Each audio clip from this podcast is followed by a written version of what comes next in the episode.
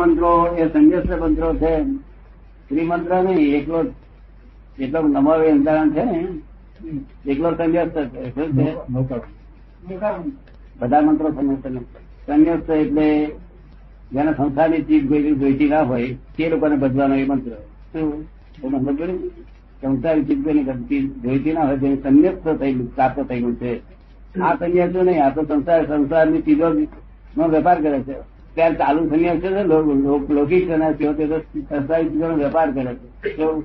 પણ આ તો સંસારી ચીજની ઈચ્છા નહીં ભાવના પણ એમ નામ સંન્યાસી કહે સાચો સંન્યાસી અલૌકિક સંન્યાસી તેને છે તે તેના માટે એ મંત્ર બોલવાની જરૂર છે આપણા વ્યવહાર લોકોને બોલે બોલે તો સારો ફાયદો બહુ થાય શું પછી બીજો પ્રશ્ન ત્રણ લોક નો નાશ અને ચૌદ લોક નો નાશ એ બેનો તમ. એક જ છે ત્રણ લોક એટલે શું કે આકા અ, પાતાળ ઉપર અને બ્રહ્મ વચ્ચે મધ્ય તો શું? ઉર્ધ્વ અને અધો એ ત્રણ લોક કહેવાય એના ચૌદ ભાગ કરીએ ચૌદ લોક કહેવાય શું એના ચૌદ ભાગ કરવાના શું કહે છે એના ચૌદ ભાગ કરવાના એ એના ચૌદના ચૌદ ભાગ આ ચૌદ ભાગ એટલે ચૌદ રજ્જુ છે રજ્જુ કરીને એક એક લ- એક માપ આવે છે વેધર તે ચૌદ રજ્જુ પ્રમાણે આ છે એટલે ચૌદ લોક કહેવાય છે એટલે મુખ્ય તો ત્રણ જ લોક કહેવાય ને. સાયણ જ લોક આપણે ચૌદ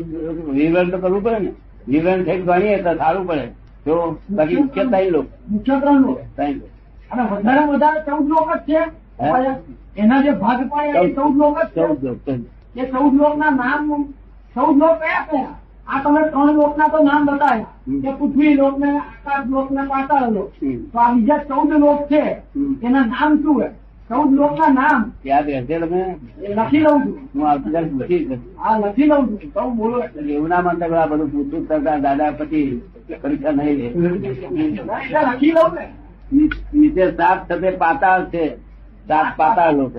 તેને ત્યારે થતે વેદાંત પાતાળ કે છે જૈનો નર્ક કે છે તો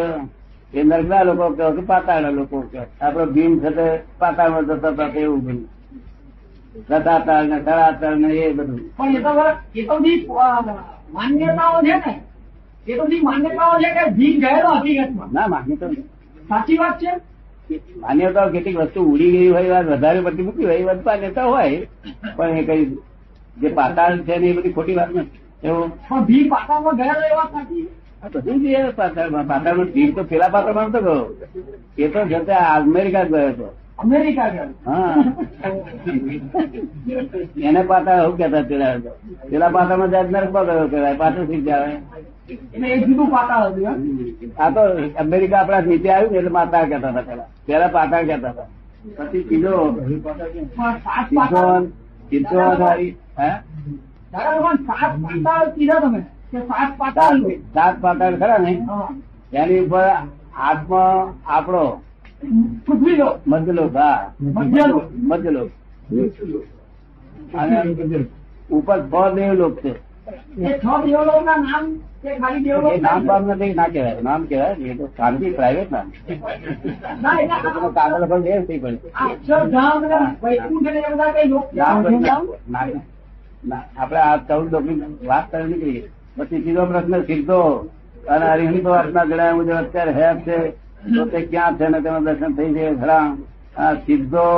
તો સિદ્ધ ગતિમાં છે એનું દર્શન ક્યારેય પણ ના થાય અને હરિહંતો આ બ્રહ્માંડમાં છે પણ આપણા આપણી ભૂમિકામાં નથી એટલે દર્શન થઈ શકે નહીં એટલે દાદા ભગવાન શું બોલીએ છીએ આપણે તો બસ આ પ્રશ્ન પૂરો થઈ જાય છે